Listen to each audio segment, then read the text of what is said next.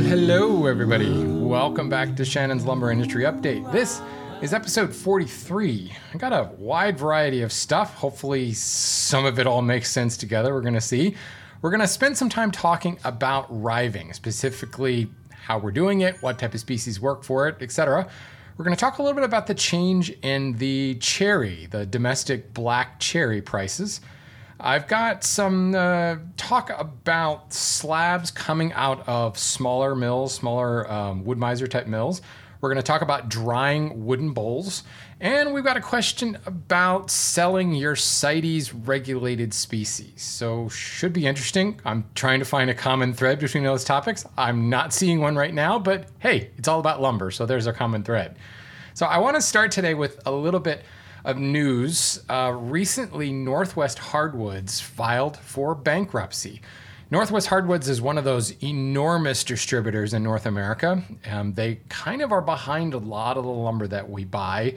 Um, they are similar to the company I work for in f- that they are a large wholesale distributor, but also will do some retail work.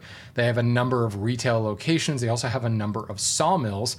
So they are kind of a stump to lumber rack type provider. And uh, yeah, they have fallen on really hard times lately. And it was interesting, the article, the CEO talked about lumber tariffs as being the cause of this bankruptcy. As tariffs drove the price of North American lumber up to China, which China is a major consumer of North American hardwoods, like major, major consumer. They would consume more if it was easier to sell it over there. Um, frankly, just in, in my day job, I have probably, I don't know, four or five uh, inquiries uh, a week from a China builder, producer, and they're not just looking for a thousand board feet of lumber, they're looking for like a hundred containers um, of variety of domestic species. So, as the tariffs got imposed and drove the cost of North American lumber up to China, China began looking for other sources for lumber. And there are large companies like Northwest Hardwoods that have a sizable percentage of their business that is in export. And when that disappeared overnight in some instances, they were in trouble. And I just I bring this up because there was an article with the CEO that put the blame squarely on these tariffs on how uh, if we hadn't made our lumber so expensive to foreign markets, this wouldn't have happened. And it was it was kind of it's kind of interesting. I can't remember the exact phraseology. I will post a link to the article, but it was it was a very kind of risky statement to make, especially in America where there's this real pride of manufacture and buy American and keep American jobs. Here is a corporation, a president that is saying, if only we could sell more overseas, we would have been able to stay in business. And it, it, it seemed like kind of a risky statement to make blaming the demise and the loss of all these American jobs and the fact that there's a tariff that's been put in place with the intention of protecting American manufacturers. That's what these tariffs are for, folks. They're they're anti-dumping tariffs that are saying, "Hey, we need to impose this this price hike here because I don't know, call it you will, unfair marketing practices, unfair practices that is making it difficult to sell a North American made product in comparison to uh, a really cheaply foreign made product. So, you know, there's a lot of politics built in these tariffs, but at the same time, lumber tariffs have been around since the Carter administration, folks. This is not something new. This is not something as a manufacturer that you should be surprised by if you are doing a large amount of um, overseas business, you have to be conscious that a tariff is going to come and affect your business at some point.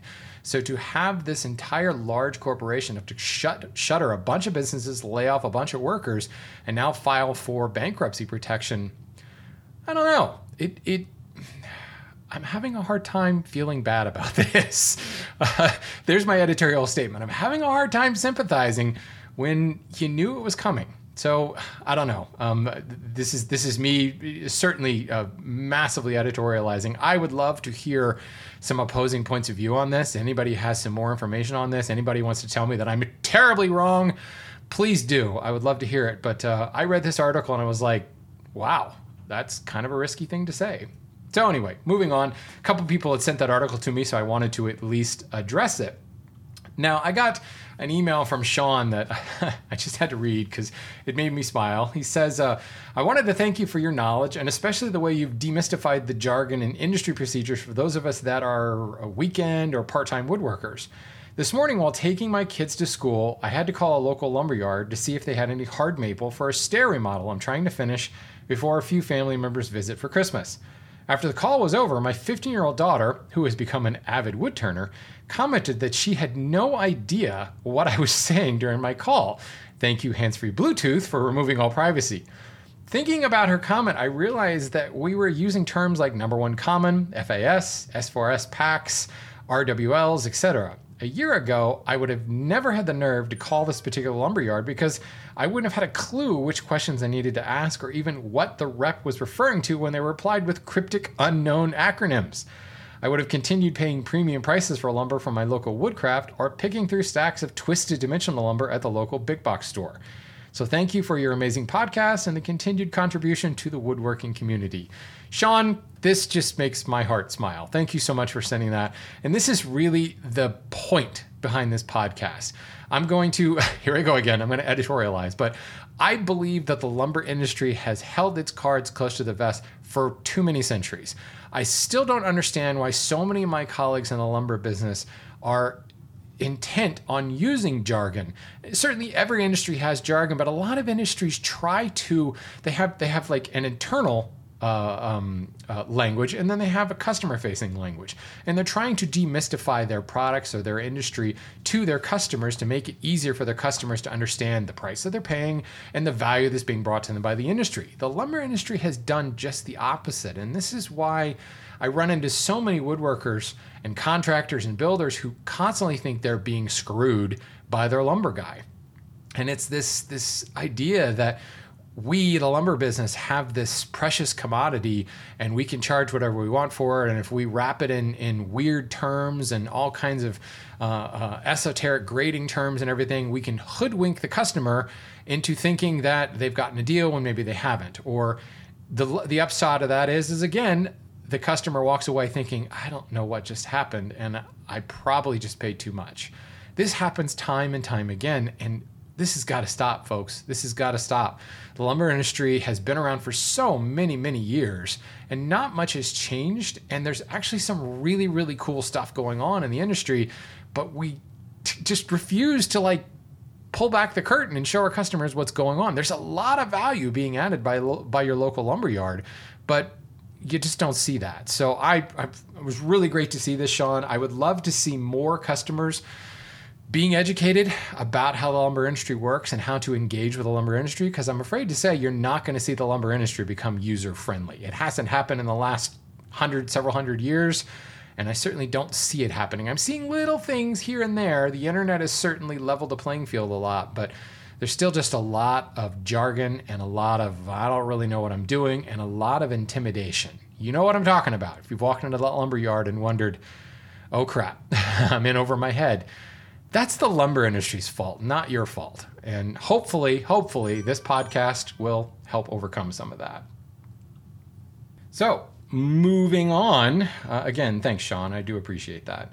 So, I got an email a while ago from Matt about riving, and he said, Can, can you talk a bit about riving? Here's my background I have some short logs that I was trying to get straight grain pieces out of more experiment than immediate need. So I fooled around with splitting some with an axe and uh, some with log splitting wedges and a sledgehammer. I found that to be kind of a pain, mostly because I just wasn't good at it. I'm sure I can look somewhere else for advice on mini on on my mini faults here, but if you want to dive in here, have at it. So then I saw someone using a fro. Um, they were making a rake on Instagram. So no action shots, but just him taking a band off a log and it falling apart into nice little square pieces. I resisted the immediate whoa awareness of a new tool. I must order one immediately. He's talking about the Fro. And I figured to ask you how you might split or rive wood and what tools you like for doing that. Maybe which woods work. I have the impression of things that with interlock grain like elm might not be the best choice. So, Matt, you are on the right track there. Um, first, let, us talk about this. Um, riving wood is splitting wood. So if you're not familiar with that term, to rive, it means to split. If you've ever split firewood with a maul or an axe, that's what it is. It's capitalizing upon the weakness inherent in the structure of the log, of the tree. And the best woods to rive, wait, let me back up. There are a lot of people who will say you can only rive certain woods, you know, and some woods won't rive at all. I don't believe that. I think that any wood will split. And if you take a wood that somebody says, no, there's no way that's going to split, and you hit it with a sledgehammer large enough, it will split. The change is, is how cleanly will it split? How controllably will it split? And in some instances, maybe it's less of a split and more of a fracture. I'm going to uh, bring up baseball here. Go way, way back, and baseball bats used to be made out of hickory. Then they were made out of ash, and now, you know, wooden baseball bats, that is, are made out of hard maple. There's a lot of reasons for this. Um, basically, the large demand for not just uh, Major League Baseball baseball bats, but like Little League baseball bats, the baseball bats that you buy, you know, in the hardware in the, in the hardware store, in the sporting goods store. Um, hickory was not really a species that could be found in, in very, very large quantities. It also needed to be perfectly straight and clear. You certainly can't have a knot in a baseball bat. So hickory fell out of fashion. Ash, same thing. And of course, the emerald ash borer didn't help with that. Maple has always been a tree that grows big, you know, tall, wide, with very, very little defect. Maple is definitely the the wood of choice for baseball bats because of that, and that's why we see it today. But go back and look at really old baseball games and watch when the bat breaks. You see a hickory bat, it splinters and it actually doesn't come into two parts. And you find like the end of the bat is still swinging attached by connective tissues.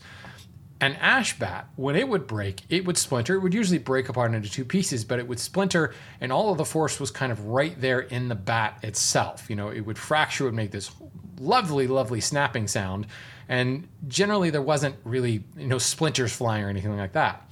You see a maple baseball bat, and it explodes. It fractures and it sends shards going everywhere. And this is the inherent difference in the species that causes some lumber to rive better than others. Maple is a very dense, diffuse porous wood. So, again, we can go back to lumber terminology here, but hardwoods have pores. Softwoods do not have pores. We'll get to that in a little bit. The pores are essentially dead space, it's dead air inside the wood. And if you took all those pores and you line them up in neat rows, it's what we call a ring porous wood, it's kind of like perforations. Go back and look at the old dot matrix printers. You remember the printer paper that had to have the little holes on the side that that you know fed through the printer, and then when you printed something out, you ripped the little pieces off the edge. That's what those pores are those pores lined up in ring pores means that you can drive a wedge and it splits very cleanly along that weak spot, along that dead air on the pores.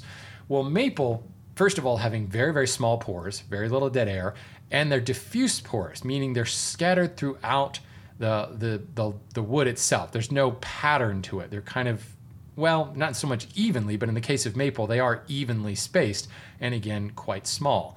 So all the stuff that's not pores, is the really dense connective tissue of, of the wood itself.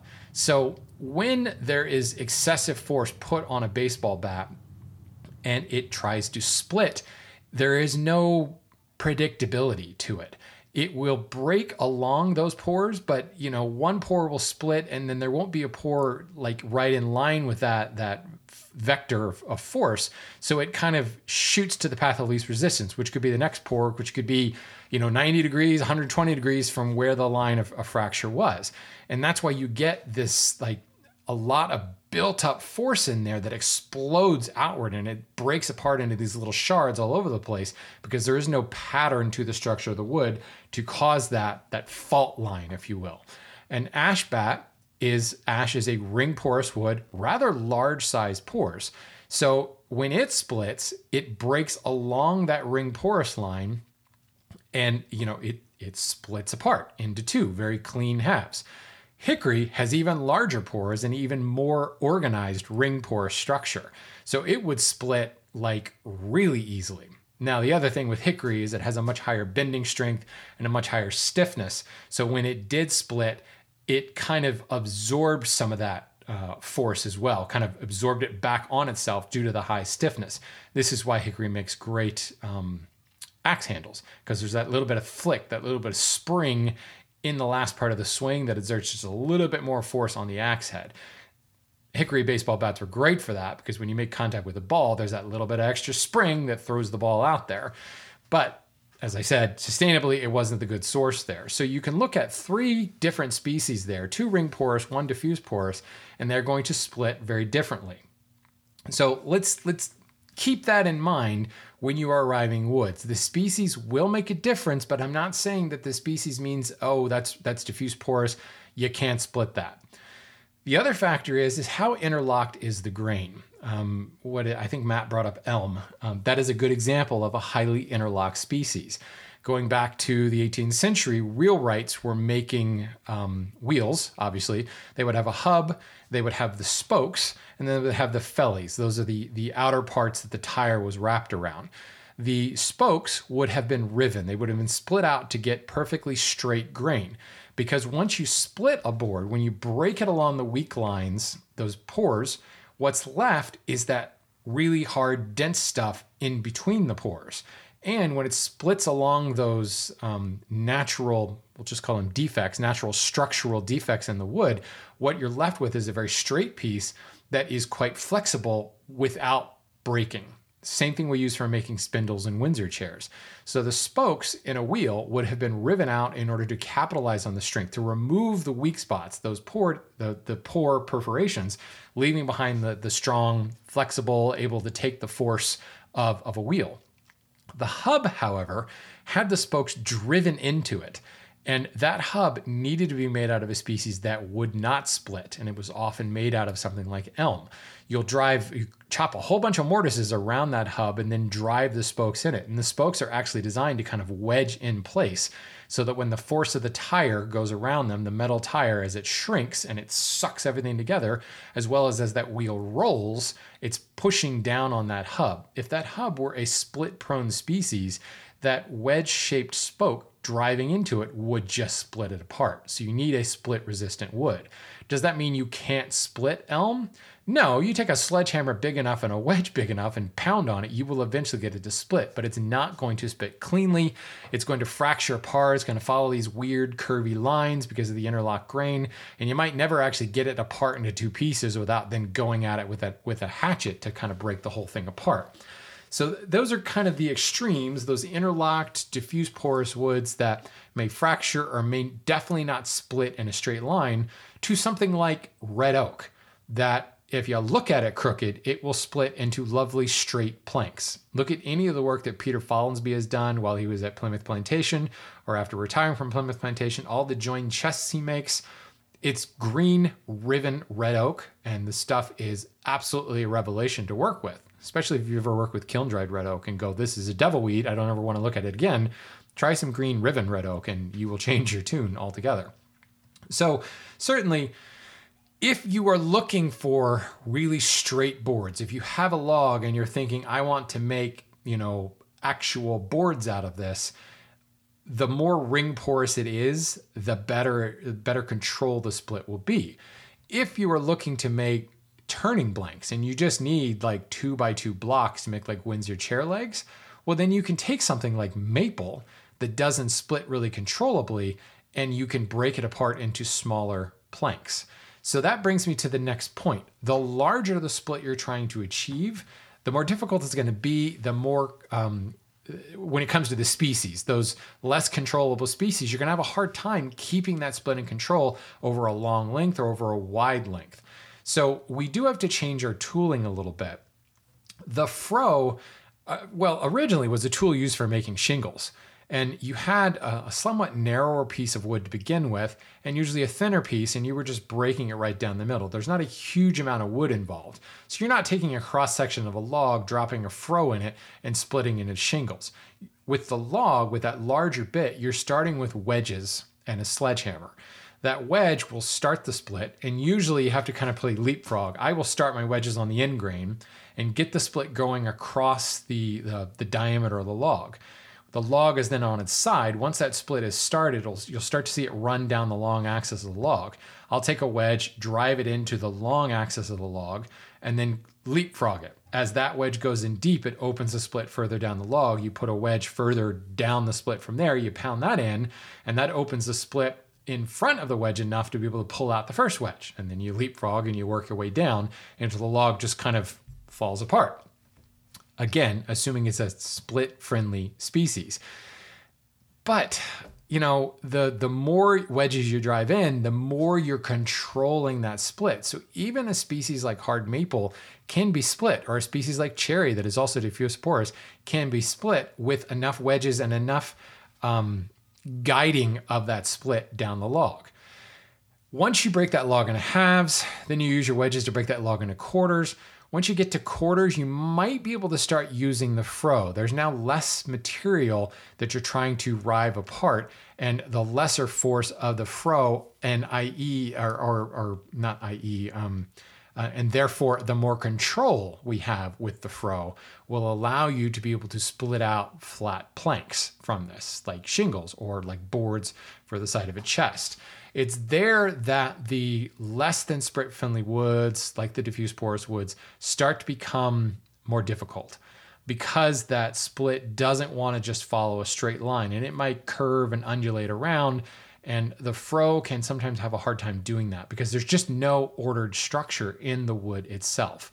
So sometimes you just have to stick with the wedges in order to kind provide kind of a brute force splitting, and you may still not end up with a perfectly straight grain piece. You might still have some grain running out here and there. And that's really the goal when you're riving is to have essentially when you look at the the the side, the face of this board you just split out, you have one growth ring visible on the surface.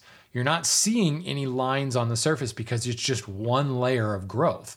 And that is super, super strong because once you go from one growth ring to the other, you have pores in between. And those pores, again, are weaknesses. So if you look at the tree as a, as a series of leaves laid on top of one another, or really they're cones because we're thinking three dimensionally. But if you're going to break it into a two dimensional section, it's just a series of, think of veneer, sheets of veneer. If you got a sheets of veneer laid on top of one another, and if you kind of shuffle them out into a fan, all those little lines you're seeing between them, those are growth rings. And the area between the growth rings are, are weakness. It's it's those pores that the, the, where the nutrients and the moisture and all that fun stuff has to go through in order to allow the tree to grow. When you split it, it's wanting to split along those lines.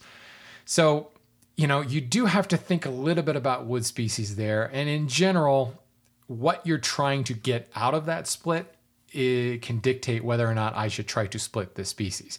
If you're just making firewood, you know, it doesn't matter. You just want to get it down into smaller pieces that are going to burn a little bit easier, and you can go at it with an axe all day long, regardless of the species. If you're actually looking to get, you know, an eight inch wide board that's somewhere around an inch thick uh, in order to make a chest, you want to choose a species that's got a more predictable structure, like a ring porous species. And the larger the split, the larger the, the block of wood you're trying to split, the more you want to move towards wedges and sledges. Really, once you when you start employing a fro is when you're getting down to like your last split or maybe your second to last split. And what the fro does is because it's a wider wedge. You know, you think of your average splitting wedge as like maybe two inches wide. A fro can be six inches wide, it could be 12 inches wide.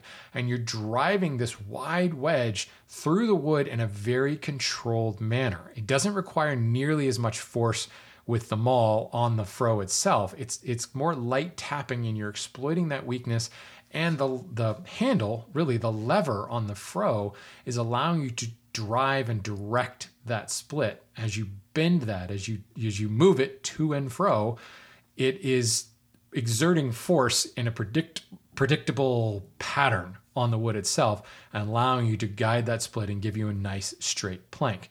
In order to do that, you just can't have that much wood.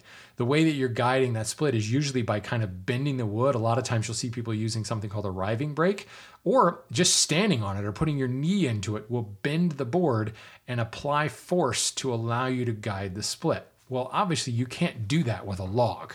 You know, unless you're the Incredible Hulk, you don't have the strength to put, exert any kind of bending whatsoever on a log, or on a half section of a log, or a quarter section of a log. I don't care how big the tree is.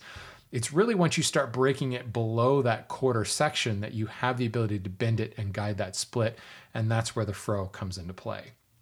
There is a lot of art to this. There's a lot of practice that comes from it. As Matt was saying, you know, I'm terrible at it work at it some more. Um, having a fro, you know, if you're going to do a lot of this, could be a fun thing if what you're trying to do is create boards for like furniture. If you're making turning blanks, I don't know that you're actually going to need the fro. I think you'll find that a wedge will get you quite a long way. And if not a wedge, you know, a splitting maul will help a great deal. I urge you, anybody who's interested in this is probably going to start falling down the green woodworking route or maybe even going into Windsor chairmaking.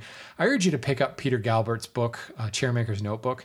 The chapters he has on wood science and wood structure and moving into splitting are phenomenal, and his illustrations are fantastic. It is, I, I, say this all the time, it is the best woodworking book. I don't care what you're into, bar none, out there, it's the best woodworking book. And his opening chapters on wood science are one of the reasons for that. So I highly urge you to check that out. And certainly, if you're not familiar with Peter Follansbee, check him out on YouTube. He's got a lot of, of, of, videos he's done on splitting and how to use a riving brake and how to use a fro and when to use a wedge. Um, and yeah, he's one of the guys that will say, I don't even bother splitting cherry or splitting any of the diffuse porous woods. He will tell you, use only ring porous woods we disagree a little bit there, but at the same time, he's a lot more experienced than I am when it comes to splitting woods. So maybe we should listen to him too. So anyway, there's my treatise on on riving. Um, thanks, Matt, for the the question. It is something that uh, several people have asked in the past, so I'm glad you brought that up. Next. Mike emailed me and said, I'm wondering if you know what's the deal with cherry. At least in the central New York area where I live, the price has plummeted. I've seen some locally selling for less than a buck a board foot. I was shocked when I looked at the state stumpage report. I see it's priced less than maple or oak. So, Mike, yes, cherry has been dropping in price now for almost five years. The species itself has really fallen out of fashion. Um, and, and again, the, you know, the people that buy the most wood are not the weekend woodworkers. It's it's the contractors, home builders, and interior designers and architects. And just the color palette has really fallen out of out of vogue for design styles. You, are seeing a lot more of the white woods. Maple is still being used a great deal. Um, a lot of the reclaimed look is coming into fashion, and that's really falling heavily on the oaks, um, the more rustic type species. Cherry is not a rustic species. It's a little bit more refined, but it's also, um, you know, I, I think cherry, and I immediately start thinking like shaker furniture that warmer palette as well is just not in design vogue. So there's just not very much demand for it. There are um, a lot of other species like oak that are hugely in demand.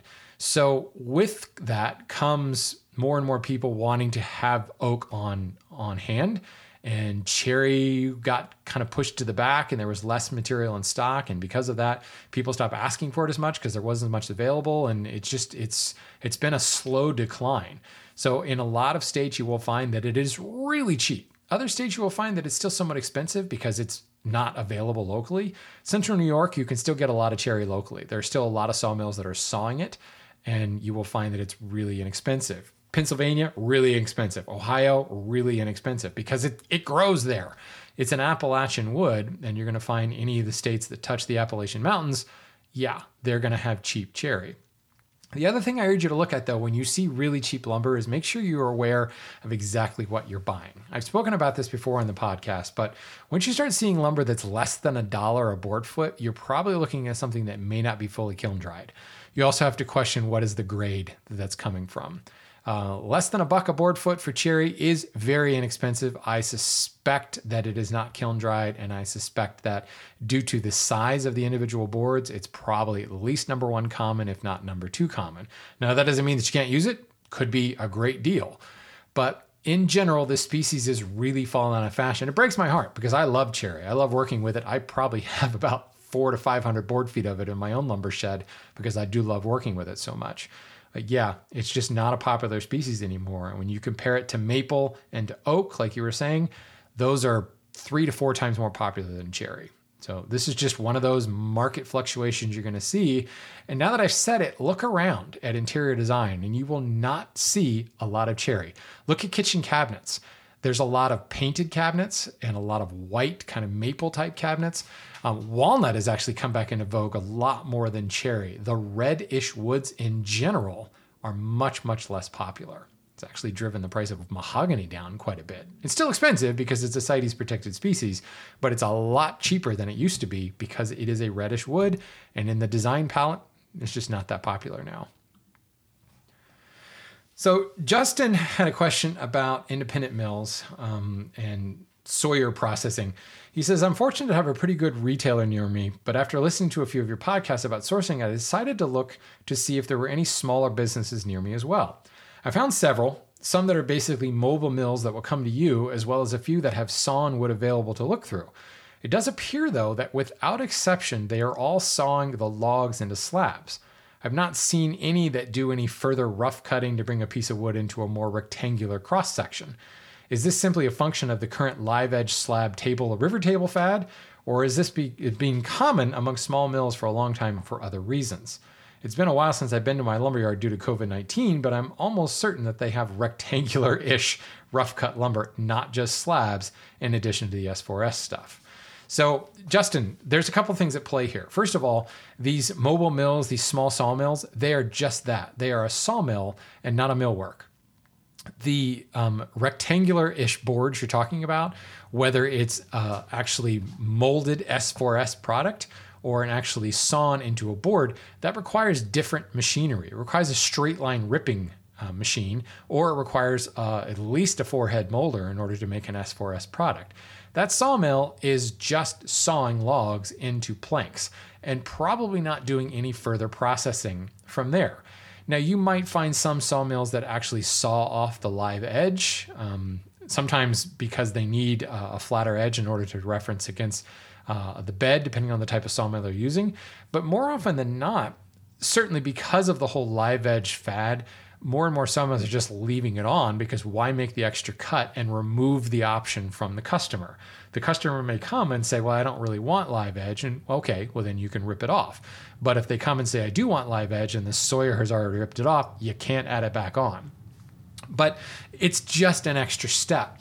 If you watch a log being sawn on a sawmill, you know, you want to get you want it to go through and through. Um, you don't want to be rotating the log as much as possible. This is why quarter sawn lumber is so much more expensive because it's very slow. It it yields a lot less, and it's also labor intensive because you're rotating this enormous log. Unless you've got a huge mill that has all kinds of hydraulic lifts and things like that that can rotate the log for you, it is very hard to do, and it's incredibly dangerous. It's a good way to get crushed by rotating a log around. And when you're netting so much less material and creating so much more waste that the sawyer now has to do something with, and he, maybe he's just burning it, but there are a lot of states that have burning bans. So, what are you going to do with this? The easier thing is to through saw a log, and essentially, you're ending up with almost 100% yield. You've got, you know, the couple slices at the top that are just bark and cambium layer, but each one of those slabs now has a market and you can stack and sticker them. You end up uh, being able to dry a little bit easier because you've got that full log. You've got the advantage of saying, I've got a full flitch. I can number that flitch. You can buy the whole boule or you can buy one piece of it, but they could be sequence numbered as well, which could be an advantage from a marketing perspective and it, it's just less work. It's that's really what it comes down to. If I've got my you know, um, my saw carriage, or well, if it's a saw carriage where the log is moving, it may be a little bit different there. But in most instances, these mobile mills, the saw head is moving. So it's a lot easier to just make a pass, drop the blade, make another pass, drop the blade, make another pass, and through saw or plain saw that into slabs. Additional processing beyond that point is labor. It's going to drive up the overhead cost, and these mil- micro mills have to be competitive as much as possible because they're not selling a dried product um, and as I said before, why remove the option from the customer? So as you move into the retail yards that in many instances are not are not sawmills, they're buying the lumber from a sawyer. They are generally doing additional milling. Um, or they're buying it in a cubic volume, you know, a thousand board feet volume. And it's a lot easier to get a cubic um, uh, measure from squared up boards that can be packed together neatly, that can be banded, can be uh, put into a kiln like Tetris a lot easier. If you've got a bunch of live edge slabs that are unusually width and length, it's really difficult to pack them into a kiln. It's also very difficult to ship them. So once you start moving bulk amounts of lumber around, it's easier to square off the edges and be able to stack them together and wrap them, put them on a pallet, put them on blocks, something like that. And many of the yards that you're finding those squarish rectangular boards probably didn't saw it themselves and they had it shipped to them on a truck.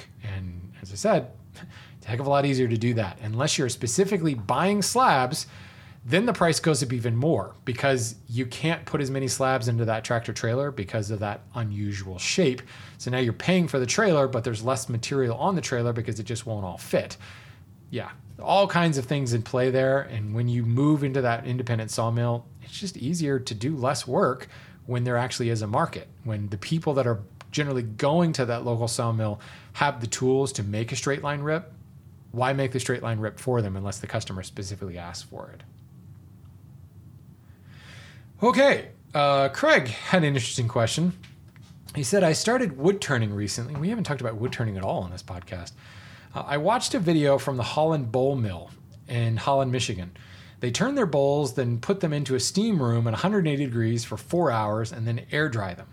The video says that the bowls don't crack or warp then. What is the science behind this technique? Which, by the way, if you ever end up in Michigan, up in uh, northern Michigan, uh, as you're approaching the Upper Peninsula, not in the Upper Peninsula, Holland is a cool place to go because of this bowl factory. Woodenbowls.com is the website, but they also have a wooden shoe factory up there, and you can go and tour both of these and see all this work being done. It's very, very cool. I, I went there a couple summers ago and uh, had an absolute blast touring the whole thing.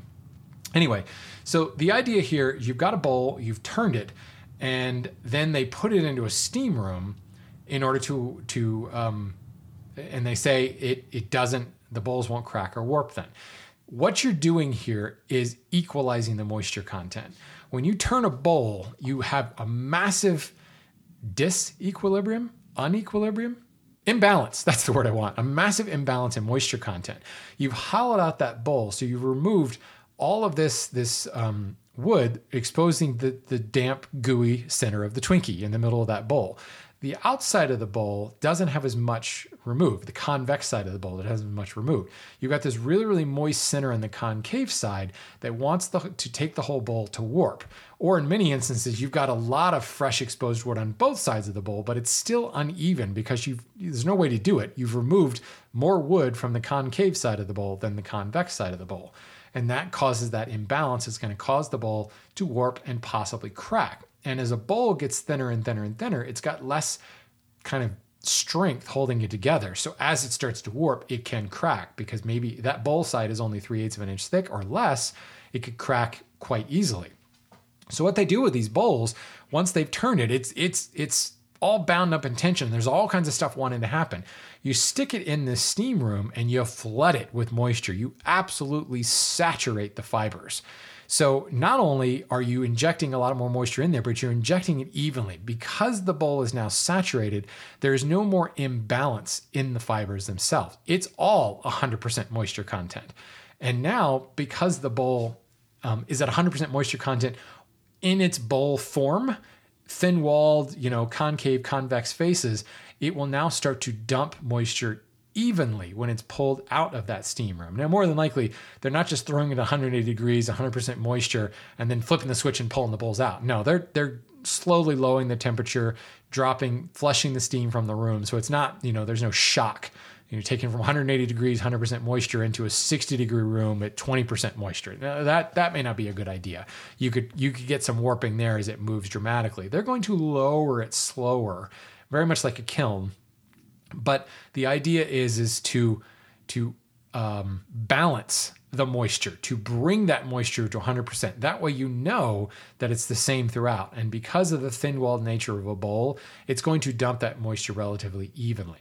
If you had a really thick bowl, say it was an, an inch thick, first of all, it'd be really heavy, but then you might still get some cracking and warping because of the gooey center in that one inch thick bowl. So, yeah, it, it sounds funny. You're going to prevent warping by injecting moisture, but it's the only way to know that you can actually balance out the moisture is by bringing the whole thing to 100%. Good question. Very good question. And we'll round out the show with this other good question from Nick. Um, he says, my, my dad and I found in the local newspaper um, lumber for sale. And it turns out a lady and her husband have an insane collection of tools, huge machines, and lumber. Her husband was quite the collector, and she has a bunch of Honduran mahogany, at least it's marked as such. And she says genuine rosewood, but it's hidden away. Is there a way that she can sell it? I listened to your CITES episode and mahogany episode, but I didn't quite understand if she can just go to a lumber supplier and offload it. She also talked about contacting guitar makers for the rosewood. She says her husband bought it all 40 to 50 years ago from a cabinet maker here in Ohio. I'm positive she doesn't have any documentation beyond that, and I just wondered what your thoughts might be on what she might be able to do. So the easy answer is once it's in the country, it's legal to sell. Um, CITES is regulating the import and export of material. When you're in the country and you're moving it from Ohio to Indiana or Indiana to California, there's no export there. It's all within the country and there's no CITES regulation across state lines. So it's legal. It's essentially grandfathered. Um, however, it was gotten into the country 40 or 50 years ago, or even longer than that, it will be grandfathered. In the case of mahogany, mahogany wasn't a CITES listed species before 2008. Um, CITES, as it relates to lumber, didn't exist before, oh shoot, I'm forgetting, 2005? Oh, I'm totally blanking on that. It's very recent, in other words. Um, the Lacey Act was only started taking into account lumber very, very recently as well. You know, Lacey's been around for more than 100 years, but it was all about flora and fauna, um, but specifically not hardwoods. So all these lumber regulations 40 or 50 years ago did not exist. So you can't say that's illegal in CITES, you can't sell it. Even though uh, genuine mahogany, Swietenia macrophylla, is a CITES Appendix 2 species, um, rosewood, well, it's all CITES listed, but there are different rosewoods that can be different CITES appendices and also different um, stipulations for that particular rosewood species. But again, it doesn't matter because it's already here in the country. I would bet, however, that I mean, I guess it depends upon the size of the collection and the the um, random nature of the collection. You know, if it's a bunch of just totally random blocks and various thicknesses and widths and lengths and things like that, a commercial lumber supplier may not be able to find a market for that. Maybe a retailer might be able to, but you'll find that she probably won't get as good a price for that because the retailer then has to mark it up themselves in order to make some profit on it. She'd probably be better reaching out to local woodworking guilds, um, reaching out to like over the the internet to you know community forums and selling it to actual users woodworkers um, that would be better off now i realize that can be difficult because you don't want to sell it off piecemeal but you probably could find uh, a furniture maker out there who would be willing to take the whole thing off your hands i think you'll find the path of least resistance will be that way instead of trying to sell it to a lumber yard i know we get people calling us all the time saying we've got this collection here and, you know, at first it's intriguing, but then we think about, well, how would we inventory that? How would that fit into our current inventory? Who would we even sell that to? Because um, we're certainly not in the business of selling off one board at a time to various people. There are certainly internet retailers, though. I'm thinking of Bell Forest, possibly Cook Woods, that might very well be interested in that. So that that might be an opportunity there. I still think you'd be have better luck reaching out to an internet forum um, of of actual woodworkers or even Facebook Marketplace uh, and have a lot more success there. The key is, is you really don't need to worry about CITES here, both from a grandfather perspective, but also because you're not exporting it out of the country. The minute you ship it to Mexico or ship it to Canada, that's not a CITES thing, but that's more of a phytosanitary through the FDA. So, um, yeah, other things to think about there. So she she wants to keep it within the United States, um, there won't be any issues whatsoever. Again, CITES relates to import and export. And if you're doing neither of those, it doesn't matter. So good luck on that. And, uh, you know, if she ends up listing it, uh, write back in and let me know. I'd love to take a look at it as well because I need more lumber like I need a hole in the head.